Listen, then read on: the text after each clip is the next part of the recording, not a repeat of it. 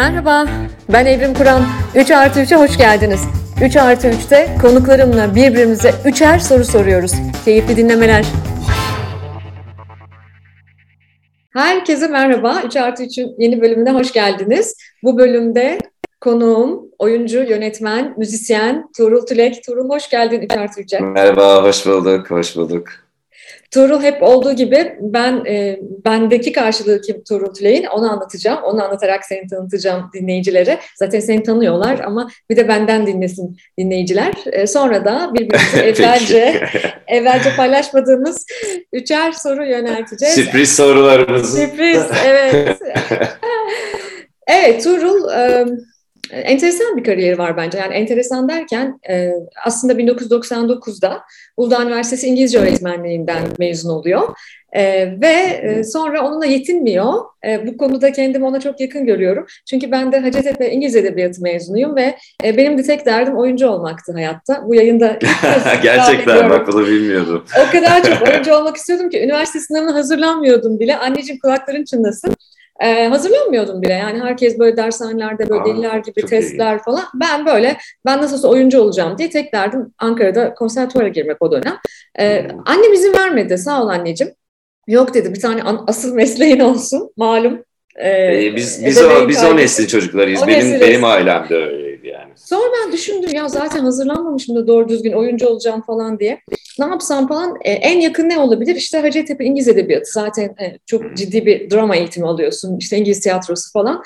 Dedim ki oradan ben kayarım. Sonra ben Hacettepe İngiliz Edebiyatı'nda okurken e, tiyatro bölümünden dersler almaya başladım. E, sonra Ankara Sanat Tiyatrosu'nun sınavlarına hazırlanmaya başladım falan böyle. Oyuncu olacağım yani kafaya taktım. Evet efendim ez cümle oyuncu olamadım ama şimdi sahneye sahneye, sahne e, tutkumu e, bir profesyonel konuşmacı olarak gidermeye çalışıyorum. Evet Tuğrul da öyle ama o benim gibi pes etmiyor. Ve sonra e, aynı yıl mezun olduğunda Bursa Kültür Sanat ve Turizm Vakfı Tiyatrosu'nda oyuncu olarak çalışmaya başlıyor. Doğru, e, evet. Ve yine peşini bırakmıyor ve 2002'de konservatuvar sınavını kazanıyor. Anadolu Üniversitesi tiyatro bölümünde ikinci lisans evet. eğitimine e, başlıyor. 2006'da mezun oluyor. Sonra bu sürede değişim öğrencisi olarak bir Varşova'ya gidiyor. E, adını şu anda okuyamayacağım. Çok uzun Alex, ne, Akademiya Teatral Naim Aleksandra Zelverovitsa. Hah bak. İşte o, evet. Hala hatırlıyorum. Oraya gidiyor. Orada e, orada e, bu oyunculuk okulunda da eğitim alıyor. E, benim Tuğrul'u ilk gördüğüm andan bahsedeceğim size. Şimdi kendi de bunu bilmez. E, ilk defa benden şimdi duyacak. Ee, ben Turul'u evet, ilk kez... Senden ilk defa bir sürü şey diyorum bakalım. Evet. 2014 yılında e, başladığı, o zaman 2014, 2014'ün aralığında hatta çok net hatırlıyorum. E, ilk kez sahneledikleri e, iki kişilik yaz oyununda ben onu ha, orada izledim. Okay, tamam. İlk kez orada izledim. Ee, Serkan Salihoğlu'nun yönettiği e, bir oyun bu. Gizem Erdem ve Özgehan Özturan'la birlikte oynadığı iki kişilik evet. yaz oyununda ilk kez onu gördüm. Ee, ve çok etkilendim. Oyundan gerçekten çok etkilendim. Tabii ki etkilenen sadece ben değildim ki 2015 yılında e, oradaki rolüyle Tuğrul 19. Afife Tiyatro Ödülleri'nde en iyi erkek oyuncu ödülünü aldı. E, ve aynı yıl Tiyatro Eleştirmenleri Birliği tarafından da yılın erkek oyuncusu seçildi. E, gerçekten inanılmaz etkileyici bir oyundu. Şimdi ben bu e, söyleşiye hazırlanırken geri döndüm ve böyle eskileri karıştırdım. Bazı ekstrakleri evet. falan e, izledim tekrar. E, ve ben o zamandan sonra e, tabii çok ilgimi çekti Turul'un oyunculuğu. Çok yakın takip ettim onu. Sonrasında da hayat bizi işte başka vesilelerle e, tanışmamıza, evet, evet. Tanışmamıza izin verdi hayat. Şimdilerde Kanal D'de yayınlanan Camdaki Kızın, Camdaki Kız dizisinin Hı-hı e, Levent eniştesi, ona enişte diyorlar evet. Levent eniştesi Tuğrul. Ben e, hiç kaçırmıyorum. Ee, o janrı sevmiyor olmama rağmen Tuğrul ilk e, e, teaserları yayınladığında ya ben bu janrı sevmiyorum diye de mesaj atmıştım ona. Fakat evet, e, çok evet. acayip bir şey. E, Türkiye'de de olsam, Kanada'da da olsam kesinlikle kaçırmıyorum. E, ve heyecanla bekliyorum. Ya, Bunu çarşamba çekiyoruz. teşekkür ederiz. E, ve yarın e, yeni bölümü heyecanla bekliyorum. Evet, yayınlanıyor. E, inanılmaz bir şey. E, tiyatro izler, tiyatro oyunu izler gibi izliyorum. Gerçekten muazzam bir kadrosu var. E, ve Levent mi gerçekten? Ben evet, de çok Mutluyum. Muazzam bir kadrosu var. Yani hep oyunculuk izlemek için izlediğim bir dizi. Bunu itiraf etmem lazım. Bayılıyorum. Ee, ve eğer perşembe akşamları Türkiye'deysem ve perşembe akşamı işim varsa bir an eve gelip gece yarısı İnan bana 12 gibi bitiyor evet. Ben YouTube'dan izleyip gece 2'de falan yatıyorum. Kanada'daysam daha ya, rahat süper. oluyor. Çünkü e, saat farkı itibariyle ben zaten öğleden sonra işimi evet. bitirip e, diziyi YouTube'dan izlemeye başlıyorum. Orada Levent karakterini canlandırıyor. E, çok evet. enteresan bir karakter. Böyle ilk etapta çok sempatik falan filan geliyor ama böyle bayağı bence bayağı derinlikleri olan hatta böyle sanki ilerleyen bölümlerde bir takım sosyopatiler göreceğiz gibi beni bazen korkutan ne yapacak bakalım Levent diye izliyorum. Çok zengin e, bir e, üretim süreci var Tuğrul'un. Çünkü sadece e, oyuncu değil, az evvel tanıtımda da söyledim, müzisyen de o. Bir müzik grubunun vokali ya da grubunun. Geçenlerde biz bu çekimi Mart'ın ilk günleri yapıyoruz. Geçenlerde Şubat'ta yanılmıyorsam Özge Fışkın'la e, nefis bir nefis bir e, evet nefis bir düet yayınlandı. Lütfen Beyhude e, parçanın evet. ismi de. Lütfen dinleyin sevgili e, dinleyiciler. Çok güzel ve bence sound olarak da çok çizgi dışı olmuş. Bayıldım. İşte Tuğrul böyle biri. Çok sağ ee, anlatmadığım daha bir dolu şey de var. Yani başka başka da bir sürü işler yapıyor. Ortasına sanatı koyan, e, iş dünyasına, kurumsal hayata da ortasına sanatı koyan işler de yapıyor. Ama e, böyle biri Tuğrul. Ve benim ilk sorum geliyor şimdi. Hazır mısın? Ah, hadi bakın. Valla heyecanlandım. şimdi ilk soruyu tabii ki... E, seni ilk e, gördüğüm, ilk izlediğim yerden soracağım. Ama ilk soruyu sormadan evvel bir şey okuyacağım. Yani e, soruyu oraya bağlayacağım. İki tamam. kişilik yaz oyunu e, Midsummer. Bu arada bir e, orijinali İngilizce olan ve İngilizceden Aha. çevrilen Türkçe'ye bir oyun. E, iki kişilik yaz oyununun e, daha dün gibi hatırladığım bir... E, bir o zamanlar tabii tiyatrolarda böyle bir kağıttan broşürler de oluyordu. Hani biz onları alarak oyuna giriyorduk. Ee, evet. O kağıtta, o broşür diyeyim, e, o broşürde e, bir metin vardı ve o metin e, beni çok etkiledi. Hala da e, şu anda önümde duruyor o metin. O metni önce, o metni önce okuyacağım. E, tamam. Sonra sorumu soracağım. Şöyle yazıyordu o metinde. 35 yaşın keskin virajını dönerken hayatın denk getirdiği bir adam ve bir kadın. Edinburgh'da bir barda kesişiyor yolları. Yağmur yağıyor. Yağmur hiç durmayacakmış gibi yağıyor. Yağmur hafta sonu boyunca bir kere bile durmayacak. Helena, boşanma avukatı, şarap dolabının gümüş rengi kapağında yansımasına bakıyor. İç ses. Evet, her şeye rağmen hala bu kadına evet derdim. Bu gece yalnız olmak istemiyor. Bob boşanmış, yasa dışı işler peşinde, bedeni düğüm düğüm, her yerinden negatif enerji fışkırıyor. Neşelenmek için Dostoyevski'nin yer altından notlarını okuyor. Bob ve Helena şu konuda hemfikir. 35 bok gibi bir yaş. Çünkü insan artık olayın bundan ibaret olduğunu anlıyor. Desteden sana dağıtılan el bundan başkası değil. Hayat bize kağıtları dağıtıyor ve görünen o ki oyunu oynamıyoruz bile. Sadece kağıtları çevirip elimize bakıyoruz. Bu yazıyordu. Evet. Tanıtım broşüründe. Ve ben 38 yaşındaydım oyunu izlediğimde. Sen de 38 yaşındaydın. Aynı yılda olduk Oynadın, seninle. Evet. Sen evet. de oynarken 38 yaşındaydın. Ben de izlerken evet. çarpıldım. E, çünkü gerçekten keskin bir viraj dönüyordum o yıllarda da. Ve sorun buradan geliyor Turul'cum. Şimdi Peki. aradan yıllar Hadi geçti. Bakalım. Biz işte evet. 45'lik olduk artık. E, olduk olduk. 45'liyiz ve olay bundan mı ibaret? Hayat bize dağıtılan kartlardan mı ibaret? Ne düşünüyorsun? Aslında hiç öyle düşünmüyorum biliyor musun Evrim? Yani ben e, Yıllar önce bir sergi e, vardı, Body of Works diye belki sen de denk gelmişsindir İstanbul'da ya da başka hani dünyanın başka bir yerinde. O sergi beni çok etkilemişti ve zamanla benim e, bağlantımı bir kez daha gözden geçirmeme sebep olmuştu aslında. Hala da hep düşünürüm. E, hani bazı filmler vardır ya da işte şarkılar vardır. İşte bu da bir sergi ve beni hani sizi size geri döner sürekli bazı bazı durumlarda. İşte bu sergide bana açıkçası geri dönüp dönüp duruyor e, hayatımın bazı dönemlerinde. E, orada işte insan vücudunun anatomisini, işte hastalıklarla nasıl mücadele ettiğini, kasları, sinirleri, bütün bedeni içini görebiliyorsun gerçekten. E, bütün o sergi boyunca. Tuhaf da bir duygu bir taraftan. E, hani herkese göre değil açıkça söylemek gerekirse ama ben böyle müthiş böyle gözlerim dört açık izliyordum bütün o standları, bütün hikayeleri, anlatılan her şeyi, öğretilen bilgileri falan ve finalde çıkışına doğru e, sergide şöyle bir bölüm vardı. E, yaş almakla ilgili, yaşlanmakla ilgili ve aslında yaşlanmak dediğimiz şeyin e, nasıl e, zamanla paralel bir şekilde işlediğini, kişinin yaş aldığı şey, şeyin aslında e, düşünce biçiminin olmadığını tabii ki fiziksel olarak e, artık yavaş yavaş kendimizi zamana e, ne diyelim sunduğumuzu. Ama işte fiziksel aktivitelerin ve yaşamla ilgili o isteğin, sevincin asla e, bitmesinin gerekmediğini ve tam tersi bütün yaşam kaynağımızı hala buradan almaya devam etmemizin altını çiziyordu o bölüm. Yani işte orada şeyi görüyorsun. 80 küsur yaşından sonra araba kullanmayı öğrenen bir kadın hikayesini görüyorsun. Ee, ve dolayısıyla yaşımız kaç olursa olsun, e, yaşımız kaç olursa olsun, e, içinden geçtiğimiz yıl ne olursa olsun önemli değil. Hayatın bize sunduğu, sunacağı ve hala heyecan duyacağımız bir sürü kaynak var ve onu kaybetmemiz gerekiyor. Dolayısıyla ben işte o, o oyunu, o, ben, ben galiba 35-36 yaşından sonra buna birazcık daha e, aydın diyebilirim. Yani aslında zamanın illa bizim aleyhimize işlememesi gerektiğini, bunun bizim elimizde olduğunu. E, dolayısıyla oyunu oynarken de aslında birazcık daha rahatlamıştım.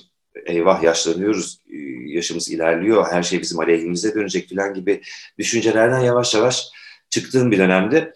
E, o yüzden de oyun oynamak bana iyi gelmişti açıkçası. Çünkü çok umutlu bir oyundu biliyorsun finalinde de. Yani bu ikisi her şey bitmiş gibi hissederken aslında e, birbirlerine tutunarak hayatlarını bir şekilde devam ettirmeye doğru yol açıyorlar. Sonunu bilmiyoruz tabii ama oyun da bir umutla bitiyordu. Dolayısıyla benim içinde bulunduğum ruh durumunu çok e, destekleyen bir e, yerdeydi. O yüzden benim de o oyunla bağım her zaman çok farklı bir olacak. Tabii, çok özel olacak.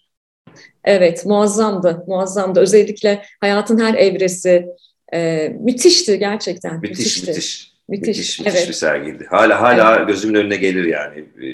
Ve aslında şeyi çok iyi anlamıştım o sergiden sonra. Başımıza bir sürü şey geliyor bu hayatta. İyi, kötü vesaire bütün bunların hepsini kabullenip onların içinde var olarak devam etmemiz gerektiğinin altını o kadar güzel çiziyordu ki gerçekten çok hafifleyip çıkmıştım yani o sergiden. Evet müthiş. O, o sergiden çıkınca bir yazı yazmıştım. Şimdi yayından sonra dönüp o yazıyı okumaya karar verdim hatta. İlham verdim. Bir yerde, bana. bir yerde şey mi? E, yazılı mı o? Ben evet de... evet seninle de paylaşacağım. Tamam, tamam sevinirim. Peki sıra sende. O zaman e, bak benim de ilginç yani Şimdi birkaç tane soru hazırlamıştım ben. Senin sana yani senin bana sorduğun soruyla bağlantılı bir soru sorayım sana o zaman. İstiyorsan bunun üstüne konuşmaya devam edeyim. Tamam. Şimdi e, bir de sen e, tabii bu nesil kuşaklar arası, nesiller arası çalışmalar da yapıyorsun ya. O, o hep benim çok ilgimi çekiyor. Çünkü ben e, çok uzun yıllardır farklı yaş gruplarından insanlarla çalışıyorum. Öğrencilerim oluyorlar benim farklı farklı zamanlarda. E, ve e, tabii o şeyi artık yavaş yavaş daha iyi görüyoruz. Hani o kuşakların arasındaki çizgilerin birazcık daha sert belli olduğu ve o geçişin aslında o geçişi yapabilmemiz için daha bilgili ve bilinçli olmamız gerekiyor ne olursa olsun. Yani reddetmek de değil, kabul edip onun içinde var olmakla oluyor aslında.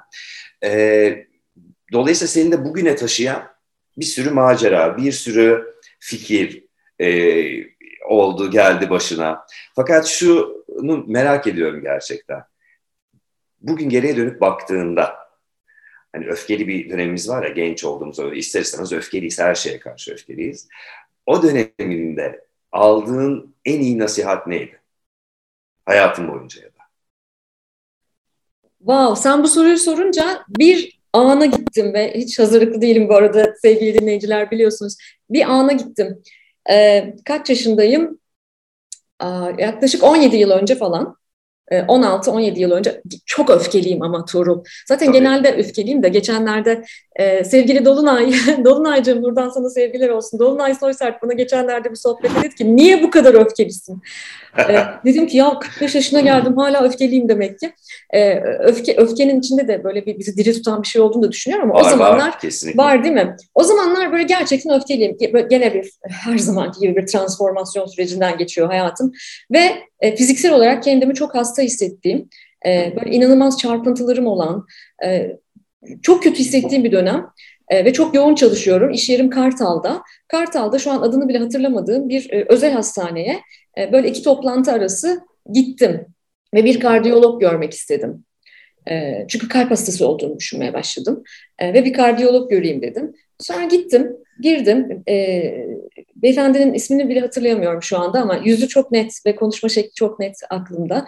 İşte sıkıntılarımı söyledim. Beni muayene etti, çok kısaca muayene etti. Hiçbir şey yok dedi falan. Otur bakayım karşıma dedi. Dedi ki sen kendini ne zannediyorsun ki dedi. Sen bu kainatta bir toz zerresisin. Okay. Ve bu kadardı. Güzel. güzel, güzel. Ve... Bu kadar önemsemek her şey senin etrafında dönmüyor değil mi? Ve iyileştim, çıktım, sakinledim. Reçetem buydu. Kainatta bir toz zerresi olduğumu söyledi bir bilim insanı. Ee, ne zannediyorsun, nerede görüyorsun bu koskoca evrende kendini diye. Sonra ben zaten tasavvuf okumalarına, tasavvuf çalışmalarına ha, falan o, başladım. Güzel. Çok etkilendim bundan. Galiba aldığım en iyi nasihat ya da en iyi hatırlatma buydu. Hatırlatma. Ya o kadar da büyük değiliz yani. Bunları biliyoruz ama birinin bize söylemesi gerekiyor. Bir de bu genellikle tanımadığımız biri tarafından olması gerekiyor. Evet. O daha işe yarıyor çünkü. Evet, tanımadığımız biri e, ve ben e, o doktor beyefendinin sakinliğine teslim oldum. E, çok hmm. özür diliyorum, keşke ismini hatırlasaydım ama e, hiç unutmadım o beyefendiyi. Tonunu, sakinliğini, bakurluğunu hiç unutmadım. E, bana ne çok güzel. iyi geldi. Şimdi de zaman zaman kendimi hatırlatıyorum. Kainatta aslında bir toz zerresi olduğumuzu, geldiğimizi ve o cümle hep kaldı değil mi sende? Evet, Evet, başa çıkamadığımız bir şey olduğunda bir toz zerresi olduğumuzu hatırlamaya çalışıyorum. Çok güzel bir soruydu. Teşekkür ederim. Ben teşekkür ederim. Yani bu cümleyi ben de tutuyorum şimdi aklımda artık. evet. Ve benim ikinci soruma geldi sıra. Peki.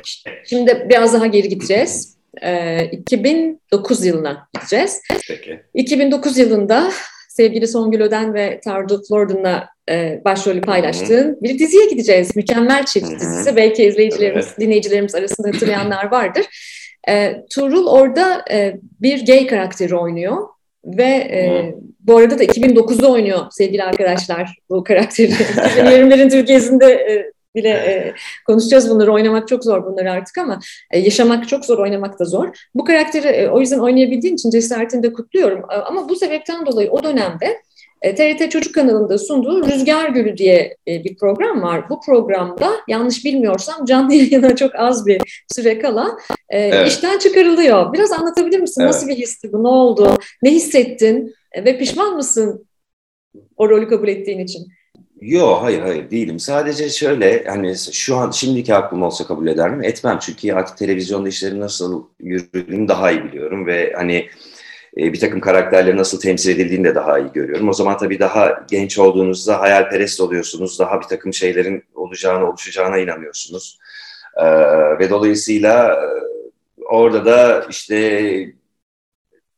yani LGBT'yi anlamında ilk defa belki de çok klişe olmayan bir karakter işte işi var, gücü var, e, ne diyeyim belli bir kültürel altyapısı var. E, yani herhangi sıradan bir insan gibi aslında gösterilen gösterilecek bir e, iş olarak başladık ama işte sonuçta e, öyle o yola da gidemedi. O da ya yani melez bir iş olarak kaldı maalesef buralarda. O yüzden e, hani şu an kabul eder miydim? Hayır etmezdim. Çünkü ya televizyonda kabul etmezdim. İşleyişini biliyorum artık çünkü burada gerçekten hani yurt dışından adapte edilen e, şeyleri de görüyoruz. Dizileri de, e, dizileri de görüyoruz. Oradaki karakterler nasıl değişiyor, bazı karakterler nasıl değinilmiyor. Dolayısıyla yani hani e, işte gençlik şeyiymiş o ne diyelim e, heyecanıymış, hevesiymiş. Bir de çok tiyatro yapıyordum o dönemde. Daha özgür bir tiyatroda ve e, daha bizim e, müdahalemizle ilerleyen bir süreçti o. Hani dışarıdan bir kanalın, yapımcının vesairenin çok yönlendirmesiyle olmayan bir şey olduğu için kendi kararlarımızı verip istediğimiz oyunları sahneye koyup istediğimiz rolleri oynayabiliyorduk ve kimse de hiçbir şey demiyordu. E, herhalde oradaki özgürlük alanını muhtemelen e, ona güvenip belki de e, güzel de bir temsil olacağını düşündüğüm için, yani o karakterin iyi bir temsil olacağını düşündüğüm için kabul ettiğim bir roldü ama dediğim gibi biraz e, iyi ki de hayal perestmişiz tabii ki. Yani iyi ki de hayal kurmuşuz ve o yani hani bir şekilde yer almışız o işin içinde. E, ama e, dediğim gibi şimdi kabul etmez Peki nasıl değerlendiriyorsun? Yani bu soruya eklemleniyorum şu anda. Çünkü e, tabii, toplumsal tabii. cinsiyet de çalışıyorum. Hı-hı. LGBTQI evet. için de çalışıyorum. O yüzden Hı-hı. çok ilgi alanım olan bir konu. Ee, çeşitlilik, hakkaniyet ve kapsayıcılık evet. çalışma başlıklarımdan biri olduğu için. Ee, biz gerçekten görmüyoruz Türkiye'de televizyon ekranlarında eşcinsel karakterleri. Evet görmüyoruz. Ee, belki de bu yüzden e, Netflix'te e, kulüpte Salih Bademci'nin e, oyunuyla hayat bulan bu Selim Songür karakteri belki bu yüzden çok tartışmalar yarattı. Sen izledin mi diziyi? İzledim izledim. Çok nasıl, o çok güzel yazılmış bir karakter. Çok Hı-hı. çok iyi yazılmış bir karakter. Yani söylenecek hiçbir şey yok. Yani Salih mükemmel oynamış, çok iyi yazılmış, çok iyi. Yani iş komple çok iyi. Ee, Salih de şahane oynuyor. Ama işte e, çok güzel temsil Dolayısıyla o izlemesi de, oynaması da eminim çok büyük bir keyiftir. E, izlemesi de çok keyifliydi. Peki sen oynar mıydın aynı proje sana tabii gelse? Ki, tabii ki elbette. Aha. Netflix'i farklı bir yere mi koyuyoruz yani bağımsız, e, bağımsız e, platformda? Şimdi şöyle, e, dijitale bir iş yapmak demek bir kere e, senaryonun ne olduğunu biliyorsunuz, ne oynayacağınızı biliyorsunuz. Yani elinizde bir senaryo oluyor, önceden biliyorsunuz hı hı. nasıl ilerleyeceğini her şeyi. E, dolayısıyla zaten başı sonu belli olan e, hikayesi hoşunuza gidiyorsa, karakter hoşunuza gidiyorsa ona göre ilerliyorsunuz yani dijitali. Biraz şeyleri farklı. E, ana akıma iş yapmakla dijitale iş yapmak arasında böyle bir fark var. E, ne diyeyim, doğaları farklı ilerliyor yani.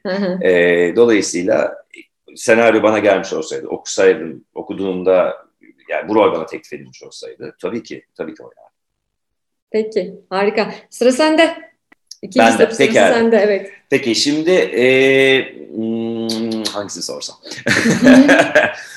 peki sen e, iki ülke arasında aslında ya birçok farklı ülkelere tabii hani gidiyorsun geliyorsun iş gereği vesaire de hani iki ülke arasında bir TikTok okuyorsun diyelim. Hem orada bir Kanada'da bir hayat var hem burada bir hayatın var ve e, çok uzun ne kadar süredir böyle devam ediyor? E, beş senedir, altı senedir. Sene, evet. Ama çok çok daha öncesinde elbette senin zaten bu dünya ile olan mesain aslında başlamış. Evet. Yani dünyanın farklı yerlerine gidiyorsun, oradaki insanlarla buluşuyorsun, konuşuyorsun vesaire vesaire. İşle ilgili ya da değil, önemli değil ama sonuçta istemez tabii ki doğduğumuz e, coğrafyadan çıkıp dünyanın başka başka renklerini görmemize sebep oluyor ya ve e, bir şekilde bizi yani ne kadar çok entegre olursak onun içine galiba yani olabiliyorsa, becerebiliyorsak bir, bir dünya vatandaşı e, olmaya doğru en, yani şey olarak düşünce biçimi olarak bir dünya vatandaşı olmaya doğru e, götürüyor bizi diye düşünüyorum. Sen nasıl tanımlıyorsun dünya vatandaşı olmayı? Sen kendi bir dünya vatandaşı olarak tanımlıyor musun?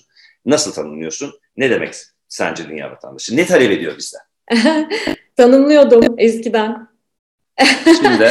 Göçmeden önce yani e, şöyle düşünüyordum. İlk e, Kanada'ya yerleşme kararını aldığımda ve e, giderken ve eşyalarımı toplarken e, bir hüzün vardı içimde ama ya bana bir şey olmaz, bana ne olacak ki ben dünya vatandaşıyım. Bu ifadeyi de çok kullanıyordum. Ben dünya vatandaşıyım, bana bir şey olmaz. Ben zaten e, dünyada pek çok kıtada, pek çok ülkede iş gereği e, e, veya özel e, yaşam gereği bulundum. Yani ben bunu kotarabilirim. İşte o ülkenin dilini de çok iyi biliyorum. Yani ben bana hiçbir şey olmaz diye düşünüyordum. Ee, çok küresel bir insan oldum. Hem algı hem deneyim itibariyle. Çünkü iş deneyimim de uluslararası platformlarda bir hayli fazlaydı. Ee, sonra gittim ve galiba ilk günlerde ilk itirafım geldi. Ben dünya vatandaşı falan değilmişim. Bayağı Orta Doğulu bir kadınmışım.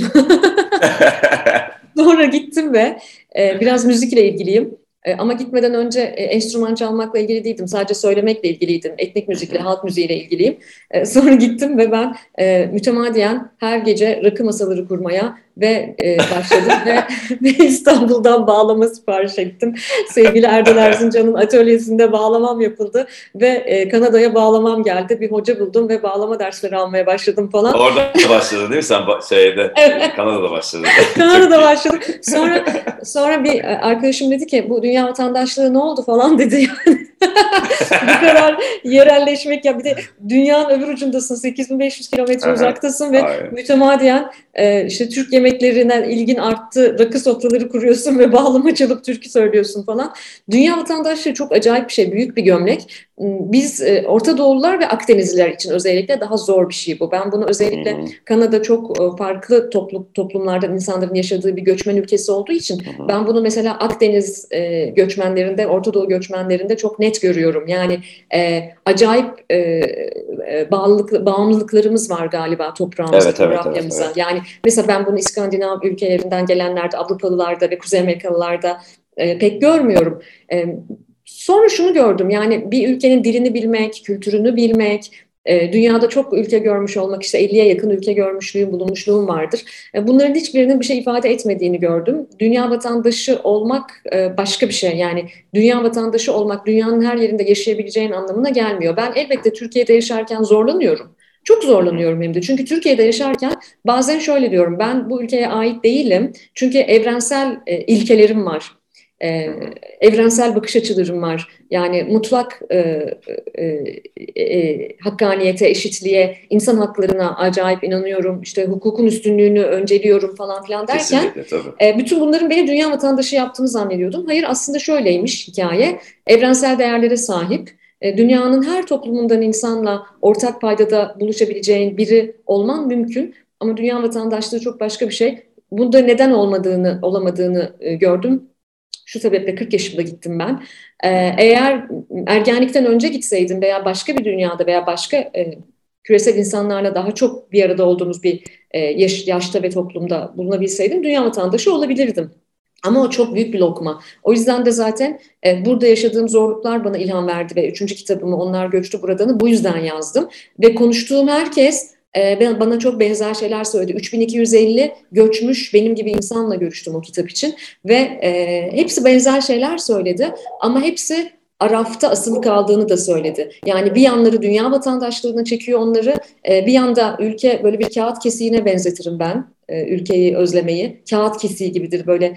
Dayanabilirsin ona ama rahatsız eder, oradadır, ama durur orada. Bir yanda çok canını acıtır. Bir ve an... evet bir anda canını acıtır ve bakarsın. Yani, evet. Kanamaz da yani ama oradadır böyle. Evet. Hep sürer o sızı falan ya. O yüzden... E, Galiba dünya vatandaşlığı bana büyük bir lokma, büyük bir ceket, büyük bir gömlek olarak geldi. Onu ben çok iyi taşıyamadım. Ee, o yüzden de e, en mutlu olduğum yer Türkiye değil. En mutlu olduğum yer kesinlikle Türkiye değil. Huzurlu olduğum ülke de Türkiye değil. Ama kendimi en iyi var edebildiğim ülke Türkiye. Kendi toprağım yani. Hı-hı. O yüzden de şu an kesin dönüş sürecindeyim. Ee, kısa bir süre sonra artık dönüyorum ülkeye.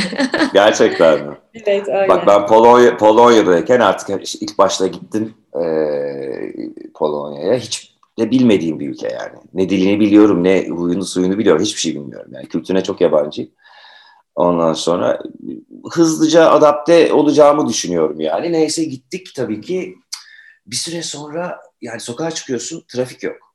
Bütün dükkanlar akşam 7'de kapanıyor. Ne bileyim biz burada alışmışız 7-24 işte şey ne derler sipariş ver eve yemek gelsin bilmem anlatabiliyor muyum? Yani böyle bir hayattan gidip oraya gidince her şey kurallı, her şey kaideli. Bir gün otobüste e, şey kaldık, ne der mahsur kaldık e, belediye otobüsünde. E, işte şey ne derler yolcuların bindiği kapılar bozuldu. Şey indiği kapılar bozuldu ama bindiği kapılar açılıp kapanıyor. Bizi oralardan şey yapmadılar, indirmediler. Efendim inen kapıların açılmasını bekleyeceklermiş falan anlatabiliyor muyum? Ben deliriyorum bir Türk olarak. Mümkün mü? Abi aç şunu inelim falan. Hani biz böyle yaşıyor olduğumuz için. Bir yerden sonra e, sokağa çıkıyorum ambulans sesi yok. E, ATM'den para çekeceğim. iki kilometre arkamda biri bekliyor falan. İlk başta bu düzen çok hoşuna gidiyor tabii. Yani inanılmaz. Her şey çok güzel, çok huzurlu falan. Bir süre sonra sürpriz yok, kaos yok, kavga yok, gürültü yok. Bir de alışmışız galiba genlerimizde var. Ben artık geleceğime yakın bayağı saçımı kazıttım orada şey oldum yani öz, özlemeye başladım. Ama o şeyi hani insan yemeği bilmem ne özlerdim. Hayır o hareketi, ambulans evet. sesi, işte efendime söyleyeyim e, polis sireni. Hani ne oluyor bana falan diyorum. Neden ben böyle düşünüyorum? İşte e, insanların kavgaları, bağırışları, bilmem neler filan. E, dedim ki benim gerçekten ülkeme dönmem lazım. Nitekim sonra geldim işte e, Türkiye'ye. E, havaalanı, havaalanından işte ablamla buluşacağız. Böyle bir fotoselli kapıdan çıktım da halk arasına gel Türkiye'ye gireceğim artık tam olarak gireceğim. Gözümün önünden bir tane ayakkabı uçtu. Bir tane adamın teki orada baş, başka bir e, şeyin e, otobüs firmasının e, şey şoförüne galiba ana avrat küfrediyor şey ayakkabısını kavga ediyorlar bunlar falan. Ortalık karıştı. Teşekkür ederim. Geldim ülkeme yaşasın ey kaos. Tam kaosun ortası. İnsan özlüyor yani. Oluşuk olduğu bir şey var. Ben onu anladım mesela. Evet kesinlikle o birazcık şey olacak. Biraz olacak. Hafif evet. bir kavga olacak, kaos olacak. Heyecanlanıyorum yani. iyi geliyor. Evet ben de zaten o yüzden e, dostlarım bilirler Kanada'yı anlatırken yani herkesin işte özellikle Twitter'da en çok özenilen ülkedir yani. Trudeau'nun çoraplarından tut da efendim e, yolda e, e, ördeklere kazlara e, yol veren şoförlere kadar. E, ama e, bana bazen soruyor dostlarım işte ben buradayken özledin mi özlüyor musun Kanada'yı falan? E, ben de diyorum ki dünyanın en sıkıcı ülkesini niye özleyeyim ki? Yani dünyanın en sıkıcı ülkesi. Dünyanın en sıkıcı ülkesi diye tanımlama sebebim de işte o muazzam düzen Muazzam evet. simetri. İnanılmaz bir Bilin, simetri. Her çok bilinilebilirlik var yani. Evet otobüs evet. şu saatte gelecek, şu saatte şu durakta olacağım, şimdi de şu saatte işimdeyim falan. Her şey öngörülebilir yani. Dolayısıyla e, üretimini nasıl destekleyebilir? Mesela işte özellikle sanatsal üretimler, yaratıcı üretimler yapıyorsan e, kaostan evet. besleniyorsun. E, yani ben herhalde bu yani kitaplara biz, yazamazdım. Bize olmuyor işte. Bize uy, evet. uymadı ya. Bizim gibi insanlara uymuyor. Evet. ben yani, birazcık istiyorum yani. Kesinlikle öyle. Kaostan beslenemezsin. Yani e, evet. bir e, e, e, bir e, 30 yıl kadar Kanada'da yaşamış e, işte 3 artı 3'lerin bir bölümünde de sevgili dinleyiciler dinlemişsinizdir. Sevgili Erhan Hocam'la, Erhan Erkut'la geçenlerde e, konuşuyorduk. Dedi ki bana ya dedi düşünsene dedi yani bir Kanadalı ile oturuyorsun şu an benimle değil bir Kanadalı ile oturuyorsun işte rakı içiyoruz falan e, ne dinleyeceksin dedi hadi rakıyı adama öğrettin anlattın yani Ahmet Kaya dinleyemeyeceksin dedi 30 yıl evet. bu dünyada gelmiş geçmiş görebileceğin en küresel vatandaşlardan biridir Erhan Hocam kulaklarınız çınlasın o kadar doğru ki o yüzden de belli bir yaştan aşamadan sonra olmuyor ama benim oğlum e, mesela bence bana göre kesinlikle daha fazla küresel vatandaş o Türkiye'ye geliyor tatilin tadını çıkarıyor ve ondan sonra dönüyor. Ee, burada Tekrar. yemeklerini yiyor ve dönüyor. İşte kebabı özlüyor, e, yiyor, dönüyor gibi. Yani bunlar e, bunlar onlar için daha kolay olabilir ama belli bir yaştan sonra göçmek isteyen, ya ben giderim ne olacak bana bir şey olmaz diyenlerin işin finansal boyutunu e, çözmeleri yetmiyor Operasyonel boyutları Tabii. çözmek yetmiyor. Kültürel boyutu Tabii. mutlak surette dikkate almaları gerekiyor. Özellikle de yaratıcı üretimleri olan insanların ben çok daha fazla zorlandığını görüyorum. Bu, bu kadar evet, evet. öngörülebilir ülkelerde. Ben Türkiye'den besleniyorum. Bütün üretimlerimi de o yüzden Türkiye'de yapıyorum ki e, Tuğrul, eğer ben e, Kanada'da da bir şirket kurmuştum gittiğimde, Kanada'da ticari faaliyetlerime devam etseydim, şu e, enflasyonist ortamda yani çok çok daha e, iyi paralar Tabii. kazanıp daha konforlu yaşayabilirdim. Ama anlam yaratmak için o içindeki tutkuya saplanman lazım. Ben onu orada çok başaramadım. E, güzel ülke, teşekkür ederiz. Bizi göçmen olarak kabul ama ben e, burada ölmek istiyorum. Hep de bunu düşündüm ilk gittiğim yıllarda. Ya ben nerede öleceğim, ölürsem ya bunlar beni nereye gömecekler falan. E, ben memleketimde gömülmek istiyorum. Doğru, doğru, doğru, çok ağır doğru, bastı. Evet. Ve şimdi benim e, Üçüncü sorum ve bu yayının son sorusu geliyor. Biraz tiyatrodan konuşmak istiyorum. Tiyatro deyince e, ben memur çocuğuyum. Ankara'da anne babam hala. E, ve yani hani bugün e, fakir e, açlık sınırı bile olabilir. Yani bir evet. öğretmen anne babanın evet, evet, evet, e, geliri ama bizim zamanımız öyle değildi. Yani işte 80'lerin 90'ların Ankara'sında en çok hatırladığım şey biz tiyatroya giderdik. Devlet tiyatrolarına tabii ki. E, son derece ekonomik erişilebilir e, oyunlar. E, ve biz çok güzel giyinirdik. Herkes e, e, tertemiz pırıl pırıl erkekler kravatlarını takar akşamları e, Güzel böyle kokular ya pırıl pırıl böyle pırıl pırıl tiyatroya giderdik ve ben çok net hatırlıyorum. Tiyatroda ben mesela e, e, ben mesela dönemin işte siyasi liderlerini falan görürdüm. İşte e, Antrak'ta onlarla konuşurduk falan. Ben küçüğüm. Erdal İnönü'yü falan görürdüm ben mesela tiyatroda eşiyle. ikisi birlikte tiyatroya gelmişler hiç şov olmadan falan. E, tiyatroya giderdik ve ee, sonra İstanbul'a geldikten, İstanbul'a yerleştikten sonra 20 yaşlarımda sanki Ankara seyircisi ve İstanbul seyircisi arasında bir fark gördüm. Sonra kuşak çalışmaya başladıkça anladım ki aslında dönem değişiyor. E, bir de üzerine pandemi geldi. E, ben şu anda sektörün ne durumda olduğunu çok merak ediyorum. Çünkü çok az tiyatroya gidiyorum. E, çok seviyor olmama rağmen. E, Türkiye'de çok az tiyatroya gittiğimi düşünüyorum. Yani e, Londra'da New York'ta çok oyun seyretmişliğim var yani çok çok oyun seyretmişliğim var ama Türkiye'de şunu fark ettim çok az gidiyorum oyunlara. Ee, nasıl etkilendi bütün bu kuşaklar arası geçişte? Ee, gerçekten böyle e, belli kentlerin seyircileri arasında fark var mı? Bir de üzerine pandemi gelince ne durumdasınız, ne yapıyorsunuz? Ee, bu yüzden bu kadar çok, çok diziler, e, e, tiyatro oyuncusu ile dolu.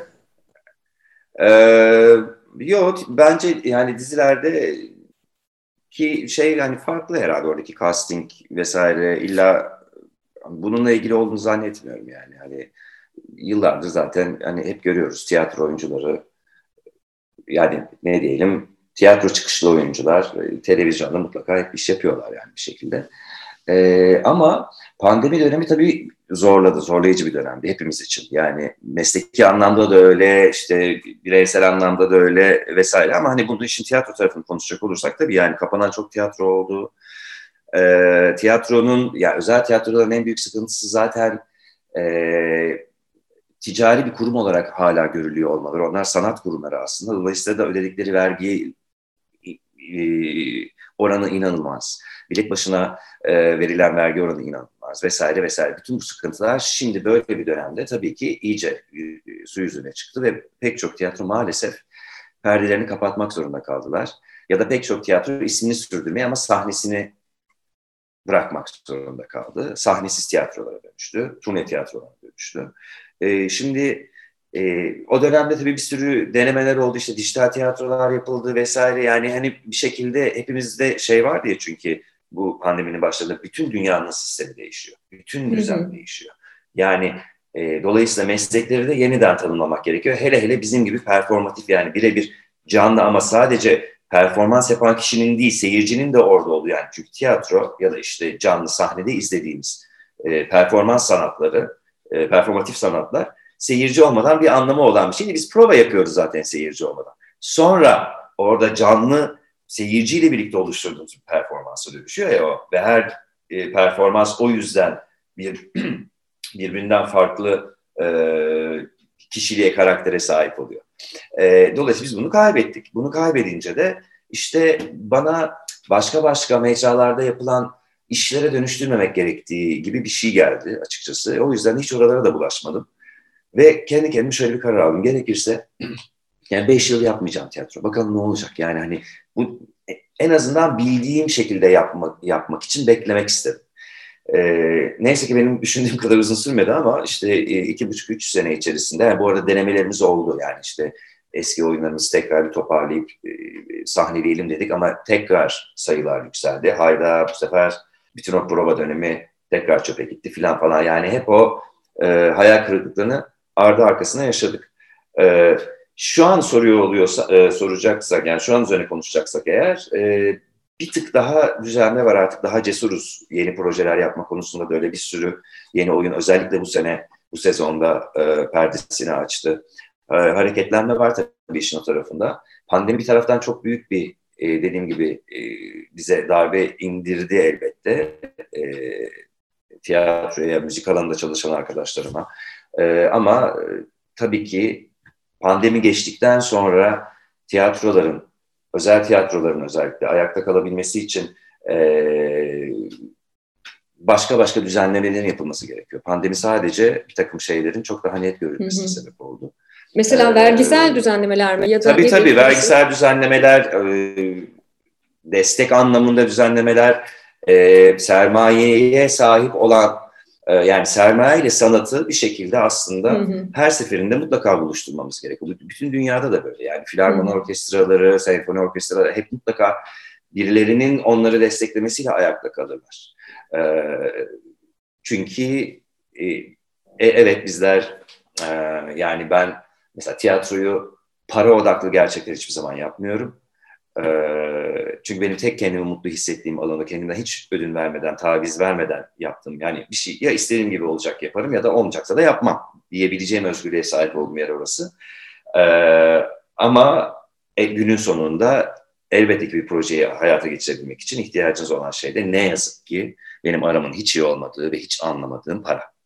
Dolayısıyla o sebeple şirketlerin, sermaye sahiplerinin ve tabii ki e, kültür politikasının bu anlamda daha farklı işlemesi ve bunun daha farkında olması gerekiyor. Bunun için zaten uğraşan bir tiyatro kooperatifimiz var, oyuncular sendikası var. Onlar zaten bir şekilde e, hep e, sıcak temasta kalıp dertlerini, derdimizi anlatmaya çalışıyorlar gerekli kurumlara. E, uzun bir yol, sabır gerektiriyor. E, umuyorum bu pandemiyle birlikte bazı çözümler daha da hızlanır. Peki seyirci değişti mi? Sence yeni nesil seyirci, genç seyirci? Ha, bir de o vardı. Çok özür diliyorum. E, şey unuttum sandım o tarafını. Seyirci evet yani gittiğin coğrafyaya göre mutlaka değişiyor. Herkesin e, dinleme alışkanlığı, seyretme alışkanlığı farklı e, gerçekten. Hepimizde vardır bir Adana seyircisi, Ankara seyircisi, İstanbul seyircisi, İzmir Var mı öyle bir şey? Mutlaka Mutlaka tabii ki tabii ki kafamızda vardır. Ee, ve her seyirci yani her şehirde farklı bir coşkuyla karşılanırsınız. Bazı şehrin seyircisi çok sessizdir. Herhalde hiç beğenmediler dersin ama bir anda öyle bir alkış kıyamet kopar ki ve dışarıda sana öyle bir ilgi gösterirler ki ha meğer çok iyi dinliyorlarmış dersin. Yani e, bazı seyirciler daha dışa vurumcu bir şekilde seninle o bağlantıyı kuruyorlar izlerken. Ama kimi sessiz sakin kalmayı, onu bir saygısızlık olarak da görebiliyor bazıları. Yani dediğim gibi yetiştirilme, coğrafya, şehir, şehir her şey etkiliyor izleme alışkanlığını. Ee, ama dediğim gibi Türkiye'nin şimdiye kadar gittiğim e, hiçbir şehrinde e, seyirci tarafından ilgisiz karşılandığımız tek bir an olmadı. Gerçekten orada olmak istiyorlar. Gerçekten seninle o anı paylaşmak istiyorlar. Çok büyük bir mutluluk tabii ki. Neresi olursa olsun. Ee, onun dışında e, daha bilinçli bir seyirci e, yetişmeye başlıyor evrim. Çünkü hı hı. artık referans alabilecekleri şeyler çok fazla. Yani bu dijital platformları ele alalım örneğin. O kadar çok ülkeden o kadar çok şey izliyoruz ki ve binlerce farklı anlatım biçimiyle izliyoruz bunları ve dolayısıyla hani bizim nesil birazcık daha yavaş da o anlamda ister istemez. Çünkü bu kadar çabuk bilgiye de ulaşamıyorduk, görsele de ulaşamıyorduk. Ee, bizim hani ne, ne, ne denir ona e, sonradan açan çiçekler gibi yani biraz daha geç açıkçası e, o bilince ulaştık. Ama şimdi ne izlemek istediğini, e, neyi sevdiğini daha net bilen bir izleyici geliyor. Ve bunu çok net bir şekilde de belli ediyor sana. Çünkü o kadar çok şeye maruz kalıyor ki izliyor, ediyor ve hani artık hani bullshit istemiyorum diyor. Hı hı, Bana benim dilimde anlatın. Benim dilimde anlatın. Hadi buradayız artık. Bu çağın diliyle konuşun. Ve bunlar çok çabuk elenmeye başlıyor. Benim için de. Yani ben çünkü yenilenmeyi ve yeni olmayı hep çok seven bir insanım. O yüzden bunun, onların o yani neslin ne istediğini çok net bir şekilde belli etmesi beni çok heyecanlandırıyor. Süper. Bir sürü soru sormak istiyorum hala sana. Mesela e, ama e, 3 artı 3 ya programın adı. 5 artı 5 falan oldu. O zaman, benim, o zaman benim üçüncü sorum mu gelsin? O zaman benim evet, üçüncü sorum mu geliyor? Senin üçüncü sorun gelecek ama gelmeden hemen araya bir şey sıkıştıracağım. Patrondan tabii, tabii, değil miyim ya? Kanal benim yani. Herhalde canım orası özgür medya arkadaşım istediğiniz sor. ben bir mecrayım arkadaşlar.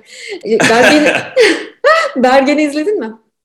Yok henüz Daha birkaç gün oldu sevgili dinleyiciler. Ee, birkaç gün oldu. Bu, bu yayını 9 Mart'ta çekiyoruz. 5 ee, gündür vizyonda. Çok merak ediyorum. Belgeni izlediğinde iki satır yazarsın artık. Tamam. Ya, yani henüz izlemedim. Bir ara izleyeceğim. Evet. Ee, yani ben şeyi de çok sevmiyorum. Duyduklarımla ilerlemeyi. Hmm. O yüzden tabii bir şeyle ilgili bir fikrim olacaksa kendi fikrim evet. olması her zaman e, tercihim. O yüzden şu an hiçbir fikrim yok. Bilemiyorum yani.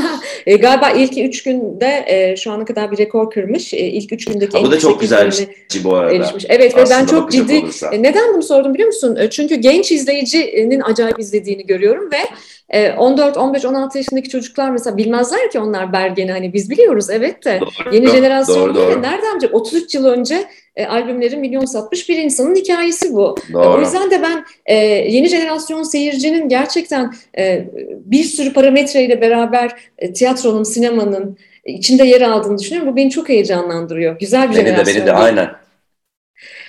Evet soru sırası sende ve e, geliyor. Sorusu, geliyor. Bu, bu daha çok bu e, yani seni e, sosyal medyadan da takip edenler zaten görüyorlardır. Senin aslında edebiyatla, sanatla ne kadar ilgili e, olduğunu hayatın mutlaka her e, yerine e, mutlaka yani sanattan beslenerek ilerlediğini hepimiz e, görüyoruz. E, bu da çok ilham verici bir şey. Ve sen de pek çok insan için ilham verici bir kadınsın. Peki sana şunu soruyorum. Sen hayatta nelerden ilham alıyorsun? Şöyle bir toparlamak gerekirse. Ee, sana ilham veren şeyler ee, olağan ve sıradan şeylerden çok ilham alıyorum. Olağan ve sıradan şeyler. Bu e, burada galiba ilk sırada sokak geliyor. Sokakta gördüğüm bir şey. Sokakta olmayı. Sokağı seviyorum ben. Hmm, şık restoranlar ve çok yapılandırılmış oturumlar, e, yapılandırılmış ritüeller, yapılandırılmış kutlamalar, romantizm, e, falan filan. E, bunlar bana hiçbir ilham vermiyor, hiçbir heyecan vermiyor. Ama e, olağan, sıradan, e, günlük yaşamın akışında Spontan. E, spontan bir biçimde karşıma çıkan bir şey. O yüzden e, dostlarım da bilirler ben mütemadiyen yazıyorum. Olur olmaz yerde. E, işte telefonumun notlar bölümünde sürekli yazılarım var. Sürekli yazıyorum ve yazmadan rahatlayamıyorum çünkü. E, yani bir şey beni çok e, tetiklerse bu genellikle çok basit bir şey oluyor. Bir kelime, birinden duyduğum bir şey. Hı ee, ben şeyi de çok severim çünkü yani işte oturduğum mahallede de gidip işte esnafla falan e, bir çay kahve içmeyi, işte burada e, vale arkadaşlar var eski Türkçeyle değnekçiler onlarla sohbet etmeyi e, ya da ne bileyim işte hiç başka bir iş kolundan birine ne, ne yaşıyor, ne deneyimliyor, nasıl gidiyor hayat, işte taksi şoförleriyle sohbet etmeyi ben bunları çok severim ve çok ilham alıyorum. Yani çünkü hayatın sesini dinlersen her yerden hayat sana ince ince mesajlar veriyor. Bundan daha büyük ilham olabilir mi? Galiba Doğru. küresel vatandaş olamama sebeplerimden biri de bu. Yani ilham da bu topraklarda var. E, bir yerden fondan gelen bir müzik. E, bunları çok düşünüyorum e, ve arka planında hep imajine etmeye çalışıyorum. Arka planı. Mesela elinde bir çiçekle hızlı hızlı yürüyen bir adam. Nereden geldi? Çiçeği nereden aldı? Nereye gidiyor? Nasıl geçecek devamlı? Hikayesine değil mi? E, hikayesine, detayları ne? Ee, özel bir hazırlık mı yapmış, surat ifadesi nasıl, o sırada telefonla konuşuyorsa bir kelime mi söylüyor. O yüzden çocukken de çok e, dikizleyen biriydim. Akşamları mahallede arkadaşlarımla gezerken ışıkları yanan evlerin içlerini görmeye çalışırdım hep. Ne oluyor, oradaki hayat ne, neler oluyor içeride? Bayağı bildiğin e, dikizlerdim yani evlerin ya, içine. Ben hala hala biraz o alışkanlığım var. ya yürürken görüyorum bir tane bir işte gözümün hizasında bir evin ışıkları açıksa yani otomatikman kafamı e, çevirip bakıyorum. Yani bir saniye bile sürmüyor ama yani merak mı alışkanlık mı bilmiyorum. Tak bakıp tekrar çeviriyorum kafamı. Evet, o yüzden e, bu e, yayını ve bu güzel soru için çok teşekkür ediyorum. Bu yayını da e, içimden geldi. Rollo May ile kapatalım. Tamam. E, Rollo May der ki, e, sevginin tam tersi nefret değildir. Sevginin tam tersi kayıtsızlıktır. E, kayıtsızlar üzerine bir yazı yazmıştım bir dönem. Kayıtsız e, olamam ben hiçbir şey, hayatta hiçbir şeye kayıtsız olamam. Çünkü çok meraklı bir insanım. Ve galiba e, sanatsal üretimlerin orta yerinde de bu var. Meraklı olmak. Yani merak etmeyen bir insan seni sevmiyor demektir. Senin üretimini sevmiyor demektir. Yani orada olmayı sevmiyor demektir diye düşünüyorum hep. E, kayıtsız değilim, meraklıyım. E, bence sen de kayıtsız değilsin, meraklısın. Biz merakını oyunculuğunda görüyoruz, yönetmenliğinde görüyoruz ve müziğinde görüyoruz. E, bu içindeki merak şimdi 45 yaşın keskin virajını döndüğümüz bu yıllarda hiç bitmesin isterim. Turulcum beni kırmadın, yayınıma geldin. Çok teşekkür ediyorum. İyi ki varsın. Ben teşekkür geldin. ediyorum. Ben çok teşekkür ederim. Gerçekten ya zaten keyifle izlediğim bir podcast'ti senin e, e, sohbetlerin. E, bunun bir parçası olmak beni de çok mutlu etti. Çok teşekkür ederim. Çok teşekkürler. Görüşmek üzere. Görüşmek üzere.